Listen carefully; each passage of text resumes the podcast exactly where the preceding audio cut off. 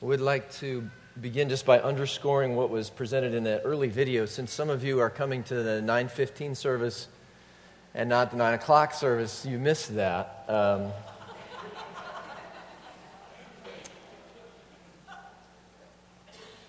did you know that we actually have a reverse offering at 9 o'clock where we give everybody money that's here on time? You should come and see what, come and see what that's like some Sunday. It's, no, but there was a video that presented Study Serve, which, um, uh, if you're part of North Wake uh, for longer than six months, you probably are familiar with it, where half our church who's been studying over in our adult classes switches and enters into service roles for six months with our children and greeting and uh, running sound and different things like that.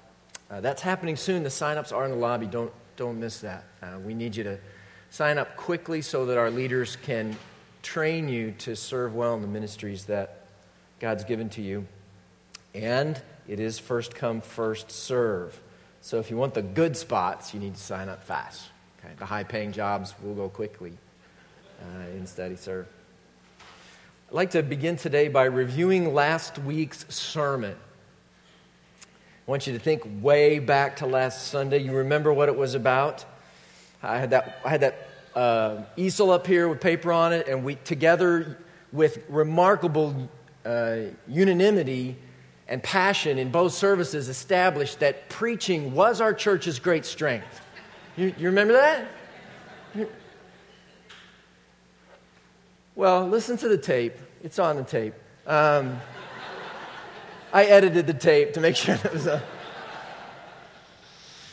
But what was clear, I think, to everyone who was here um, is that we established that even our church's great strength, unless they, strengths, unless they are done in love, um, they're meaningless to God.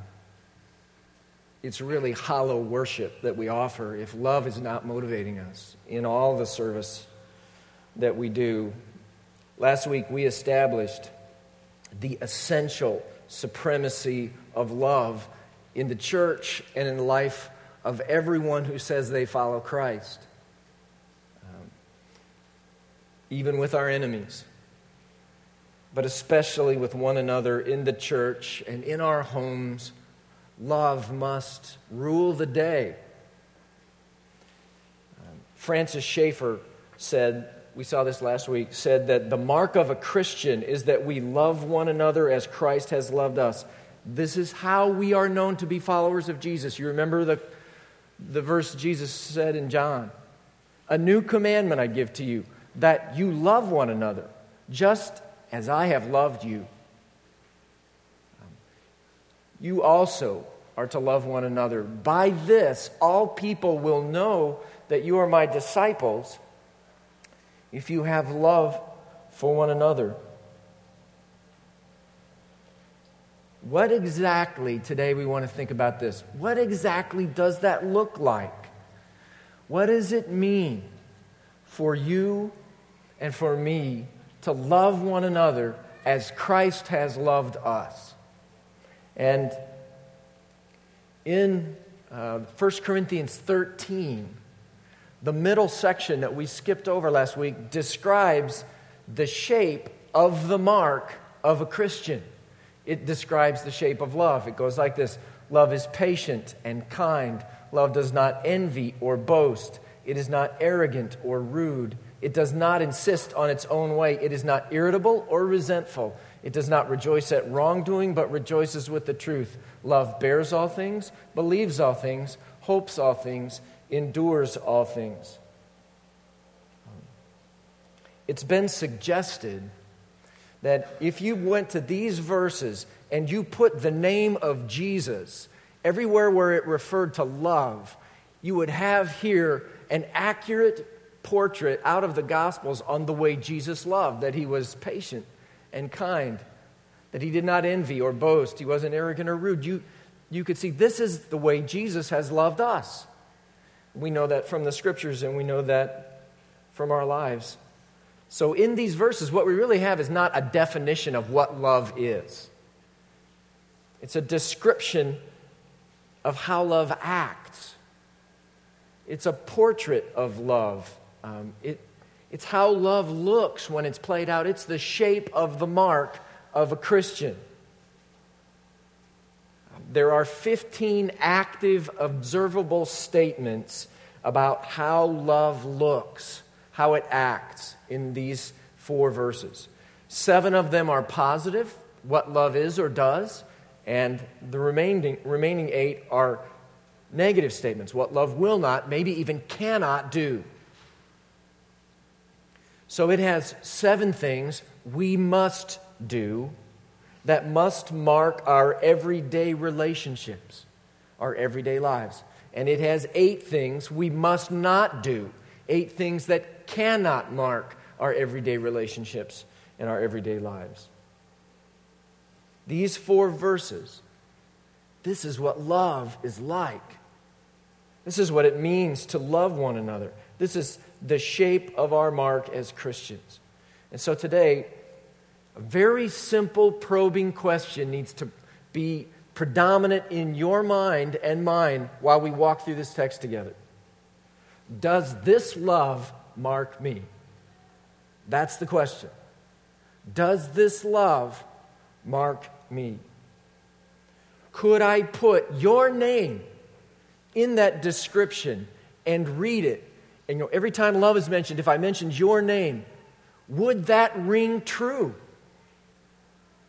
Would that be an accurate and recognizable description of you and the way you treat the people that God has put in your life every day?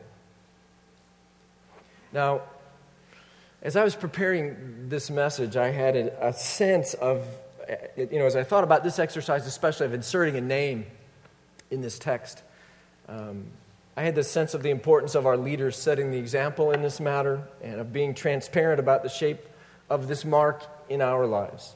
Um, that we really need to be putting our names in the place of love in these verses and evaluating our own lives as, as leaders. And God was pressing me about this. And um, my sense was that this needed to happen in this service. Um, and I was a little reluctant to do that at first, but really sensing the importance of leadership by example, I wanted to go ahead and go with it. And so I want to put in this text the shape of one of our leaders. And I thought, um, let's pick the guy on sabbatical. Daniel Creswell is patient and kind. Daniel Creswell does not envy or boast. Daniel Creswell is not arrogant or rude. You get the idea. This is how our leaders must lead the church. This is how we must live our lives. So if you will bow with me and pray, we'll ask God to lead us in a time of honest self assessment before His Word this morning. Okay? Let's pray together.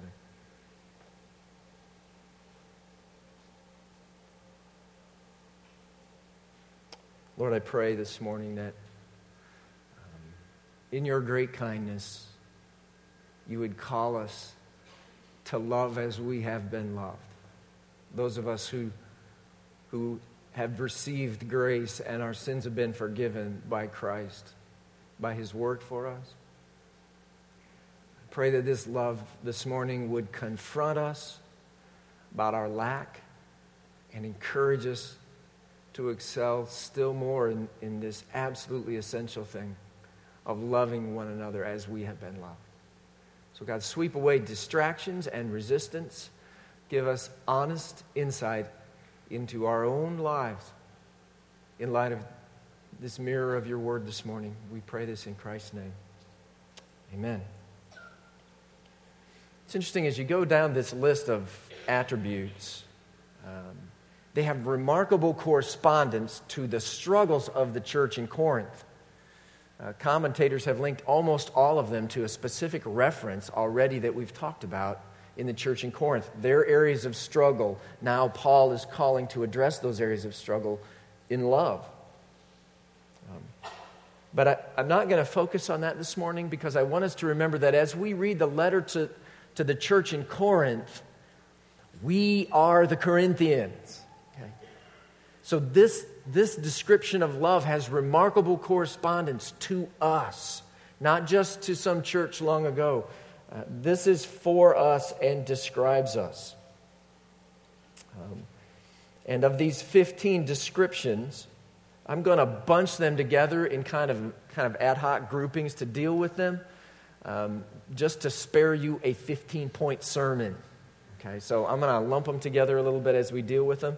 And the one I want to start with is right near the middle. Um, Gordon Fee, in his commentary, says, in some ways, this is the fullest expression of what Christian love is all about. And right in the middle there, it says, love does not insist on its own way. Um, some of your Bibles will render that and say, love is not self seeking. Just like Christ was not self seeking. Romans 15 says, we who are strong have an obligation to bear with the failings of the weak and not to please ourselves.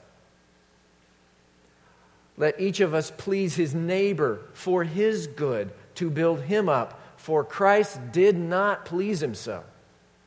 But as it is written, the reproaches of those who reproached you fell upon him. So when we think about our own lives, if it's mostly about me, then it's mostly not about love. When I am defending me, I am not loving you. Love requires that I put aside me and mine and tend to you and yours, like Christ. And maybe like a nine year old named Mac Schulist. Uh, you're probably familiar with the Make a Wish Foundation. Um, they grant wishes of children with life threatening illnesses, and they've been doing that for over 30 years now. Um, most commonly, children wish to meet a celebrity, shake the hand of a president, they go to Disney World. Those are typical kids' requests. But Max Schulist was a critically ill nine year old. His wish was for others. Uh, before a brain tumor took Mac's life on April 9th, back in 2004, he got the Make a Wish Foundation uh, to build something for his friends a rock climbing wall on the playground of his elementary school. Uh, Dave, Dave Kness is the principal of that 600 student school in suburban Ellisville, Missouri. This is what he said. He said, We learned a lesson from a nine year old that even when we're going through tough times, we should be thinking of other people and not ourselves. That is precisely the shape of love. It does not insist on its own way, it is not self seeking. And that finds a positive expression in the very beginning of our passage. Love is patient and kind. Love is patient. Some of you this morning have the audacity to think that you're patient. I think you don't have children. You are probably not married. And if you're single, you do not have a mirror in your house because patience is really, really hard. Um, because it involves a measure of suffering. It's interesting, the, the old King James rendition says, Love suffereth long. Um, because love is, uh, love is a long suffering act. One writer said, long suffering requires having been long bothered. So, this patience involves bearing a wrong, bearing a suffering, and not returning punishment, not returning um, vengeance, not striking back, not getting even, not shouting louder than the one who shouted at you. It involves, as Jesus described it, turning the other cheek. We are patient when we hold back, when we refrain, and we suffer a measure of injustice because of it. And instead of retaliating, it's not just that we suffer long, but we are also we are also kind. We are patient and we are kind. We show mercy to the undeserving, even enemies, just as Jesus taught us. Remember back in Luke, Jesus said, Love your enemies and do good, and lend, expecting nothing in return. And your reward will be great, and you will be sons of the Most High, for He is kind to the ungrateful and the evil. If we are to love as Christ, we must not insist on our own way. Instead, we must be patient, we must be kind. And that means as we take on those things, there's a whole cluster of things that we must not be and we must not do. Back in our passage, that's the next grouping after patient and kind. Love does not envy or boast, it's not arrogant or rude. Writer uh, John Boykin put it this way he says, Paul suggests something striking in his chapter on love that the opposite of love is not hate, but pride.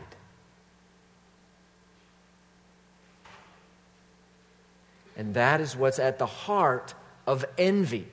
Love is not envious. Rick Warren describes envy this way he says, Envy is resenting God's goodness to others and ignoring God's goodness to me. You cannot love and be envious at the same time. They are mutually exclusive categories because love celebrates with others. We saw this in the last chapter of 1 Corinthians, where the, bo- the, the body of Christ is described this way If one member suffers, all suffer together. If one member is honored, all rejoice together. Envy cannot participate in those acts, it cannot rejoice when someone else is honored. Is there somebody at work, or maybe where you go to school, whose success you begrudge? When they succeed, you cannot bring yourself to celebrate. See, when that happens, you have stepped outside of love because love envies not, Paul says. It doesn't envy, it doesn't boast.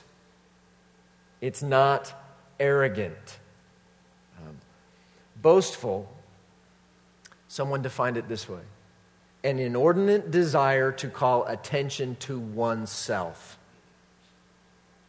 The old King James Version says, Love vaunteth not itself. Um, we might call it one upmanship. Uh, and you've, you've seen this and you've probably done this, where someone tells about their accomplishment or they tell a story, and you feel somewhere deep within you this desire to tell a bigger accomplishment or a funnier story. Because you want the spotlight on you. Um, can you delight in someone else's accomplishment or story without having to tell a bigger or better one of your own? Can you just rejoice for them? Must you always compete? Do you always have to win or be better than? The disciples really struggled with this. Um, you see it uh, in Mark 9. They're coming up to Capernaum. And Jesus is in the house, he asked them, What were you guys discussing on the way? And they kept silent, for on the way they had argued with one another about who was the greatest. So Jesus sits down and calls them to him, and he says, If anyone would be first, he must be last of all and servant of all. This is our, since the inception of followers of Jesus, this is our struggle. Um, but love is not boastful nor is it arrogant. Arrogant is boasting on steroids. The King James says love is not puffed up, that is to be full of yourself, to think you matter more. This, this should sound wrong in your ears that I matter more. That's contrary to Christ, contrary to Philippians 2. Love does not envy. Love does not boast. It is not arrogant. It is not rude. It's another symptom of this prideful meanness that love forbids, that love excludes. Um, rudeness, where others are belittled or ignored or excluded to make you look better. It's a joke told at someone else's expense. Um, humor columnist Dave Barry wrote a column a while back about things that took him 50 years to learn. Um, and amongst those were some really shrewd insights into people. Here are a few of them. One of them has great bearing for us. He says, People who feel the need to tell you that they have an excellent sense of humor are telling you they have no sense of humor. That's one of his insights. When trouble arises and things look bad, there is always one individual who perceives a solution and is willing to take command. Very often, that individual is crazy. That's another insight. People who want to share their religious views with you almost never want you to share yours with them. Isn't that interesting? And the one that bears on us today, he says, A person who is nice to you but rude to the waiter is not a nice person. Because love is not rude. Love is not rude. To be rude is to step outside of love. Paul continues with a couple more button pushing things for us, and I hope you're thinking about you as you listen to these. He says, Love is not irritable or resentful. This is the antithesis of being patient, being irritable, being easily angered, easily provoked. When you are irritable, you have stopped being loving because the center of concern has shifted back to you and the wrong done to you, the annoyance done to you. An awareness of irritability on your part, especially as a spouse or a parent, is an urgent, non declinable invitation to step away from the family, go before God, and repent of your lovelessness, first to God and then apologizing to your family. Love is not irritable. It is not easily angered or easily provoked. Love is also not resentful. It keeps no record of wrongs. Some of your Bibles put it that way, beautifully put. It means past stuff, old stuff, isn't brought up as fodder to win present day battles. It isn't used to shame the offender. The language of you always, followed by past transgressions, is and must be abandoned. We don't use past sins in present day arguments. The past forgiven is the past disarmed.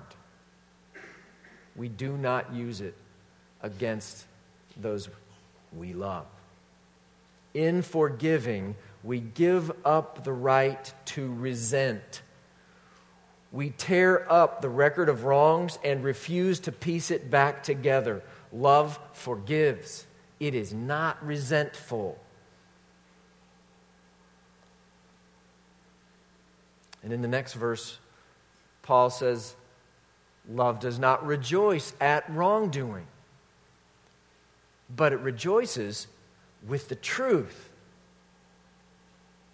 Love does not find its delight in evil. It's another way that that's rendered evil. And we live in a day when the warnings that Isaiah gave are coming true all around us. He says, Woe to those who call evil good and good evil who put darkness for light and light for darkness, who put bitter for sweet and sweet for bitter. Um, we live in that day, and where good is called evil and evil is called good. Um, to love someone, to truly love someone, we cannot rejoice in their wrongdoing. We could not rejoice, for instance, in a same sex wedding. You might go. Um, you might try to connect with your friend who's involved in something like that. But we cannot rejoice in that because it's wrong. The scriptures teach us that it's wrong. We can't, we can't rejoice in an unethical tax rebate or a business deal. We know that somebody has gotten gain um, unethically or even immorally, and then they invite you to their beach house to celebrate their good fortune.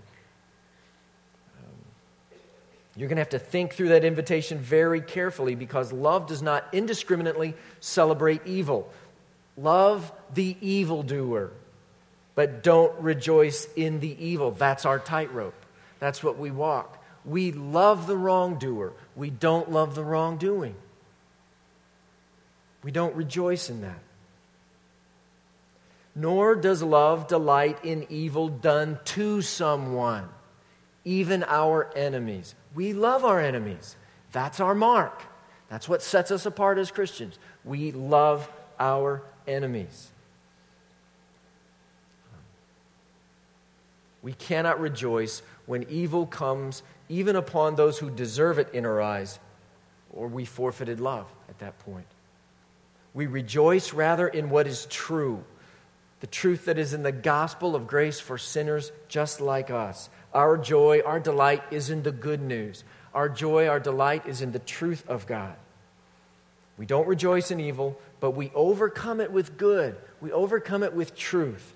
And it's an interesting on as we celebrate the 10th anniversary of 9 11, there's all kinds of interviews, all kinds of responses that are going on with respect to that. I found one that I felt like was a beautiful portrait of exactly what we're talking about um, today that doesn't find delight in evil done to someone, doesn't find delight in wrong done to someone, even our enemies. And this, um, I'm glad to say, it was, it's put out by um, the International Mission Board of the Southern Baptists. Let me show this to you uh, real quick if I can.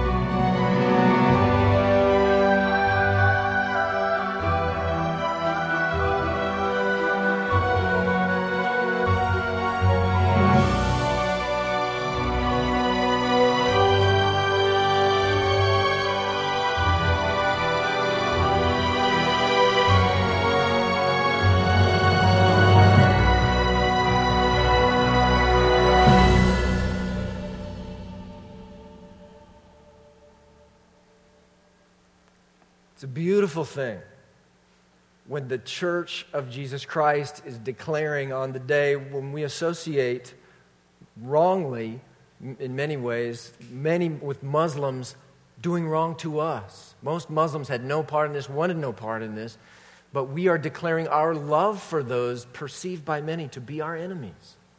And if you go to that site, lovingmuslims.com, um, you'll find a, a beautiful eight day prayer guide on how to extend hospitality and the love of Christ to your Muslim neighbors. I, I can't commend it to you high enough for the next eight days to think about just how do I open my home? How do I love the Muslims that God has, has put in my life? And this is exactly the kind of response that must mark us. I'm so proud of the IMB for the work they've done in this regard. It's a beautiful thing. It's exactly what Christ has called us to. And this all closes out in this passage on love. It says, Love bears all things, believes all things, hopes all things, endures all things. The rendering by the NIV in the very next phrase is a summary of that. Love never fails. Love perseveres. It never quits. It never gives up. It does not give in. It doesn't yield to hate or indifference. Love perseveres. Love prevails, is the idea that's behind this uh, foursome of attributes. I got this email uh, this week, and I'll share it with you. An excerpt from it, um, anonymously, related to our prayer time tonight for struggling marriages. This is what, um, what she wrote. She says, Please pray that I will continue to have the strength I need to keep on fighting for my marriage. Many, many days I feel as though this is a one way fight, and in all honesty, I get angry and resentful towards my husband. I love my husband with all my heart and soul, and I refuse to give up on my husband, our family, and our marriage. I believe in my husband and have faith that we will one day have the marriage God intended us to have. I do not want the legacy of divorce to be left for our children. I want us to show our boys what an amazing thing marriage can be, how a husband and wife should treat one another. I want them to see how they should treat their spouse and how their spouse should treat them. She says, I came upon this passage today from the book Sacred Marriage, and it just reinforced my desire to have the, the corporate church body pray for us tonight. Even in moments of anger, betrayal, exasperation, and hurt, we are called to pursue this person, to embrace them, and to grow toward them, and let our love redefine our feelings of disinterest, frustration, and even hate. She says, I love my husband, and with all my heart and soul, I refuse to give up on my husband and my marriage. See, that's what love does. It always protects, always trusts, always hopes, always perseveres. And tonight, uh, we're going to gather in this room and we're going to pray for some of the hard marriages that are in our church. There's some people who are wrestling very, very, very painfully in marriages that are lonely or abusive or just loveless. And um, it is our belief and conviction that God loves to pour out His grace when His people pray. And so tonight we'll gather in this room and we'll be praying for those marriages. Listen again from that same email. She says, My husband knows nothing of this request, but he knows that I pray for our marriage daily. In all honesty, he would be mortified at the idea of me sharing this information. She says, But I have faith in God and my church family after all, she says, I am fighting for my husband, the love of my life, my best friend in my marriage. Thank you so very much for taking the time to read this and pray for us. So tonight, I hope you'll join us in helping love prevail in these homes where it is threatened. By the grace of God, poured out in prayer, um, we can see some significant things happen as a result of our time together tonight. So, I want to encourage you to do that. I would encourage you, if you come tonight, not to bring your children, please, into the prayer time. Simply for one main reason children do not understand confidentiality. Okay? They don't get it. And they cannot be trusted to grasp that very adult concept and apply it well. So it may be that there'll be some people sharing some very deep uh, requests and struggles tonight. And so we just ask that tonight you might make other arrangements for your kids. There's preschool child childcare offered here. Um, our youth uh, will be meeting, um, but it may be that you'll have to tag team parent or have somebody else watch your kids tonight. And we think that's the better part of wisdom for this particular meeting tonight. So, what if Instead of Daniel Creswell's name,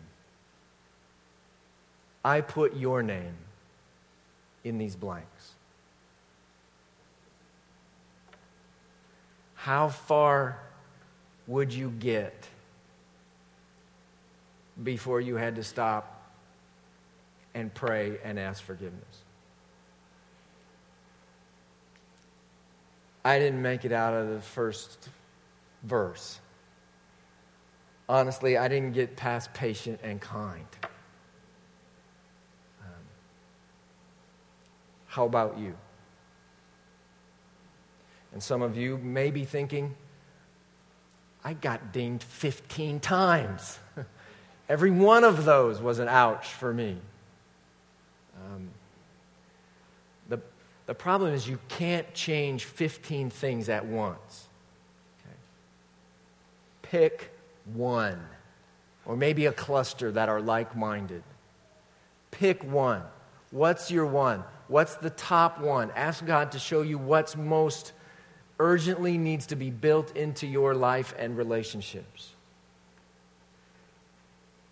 And of course, as God points that out to you, you should try harder to be more loving in that fashion, more patient, more kind, less irritable, for instance.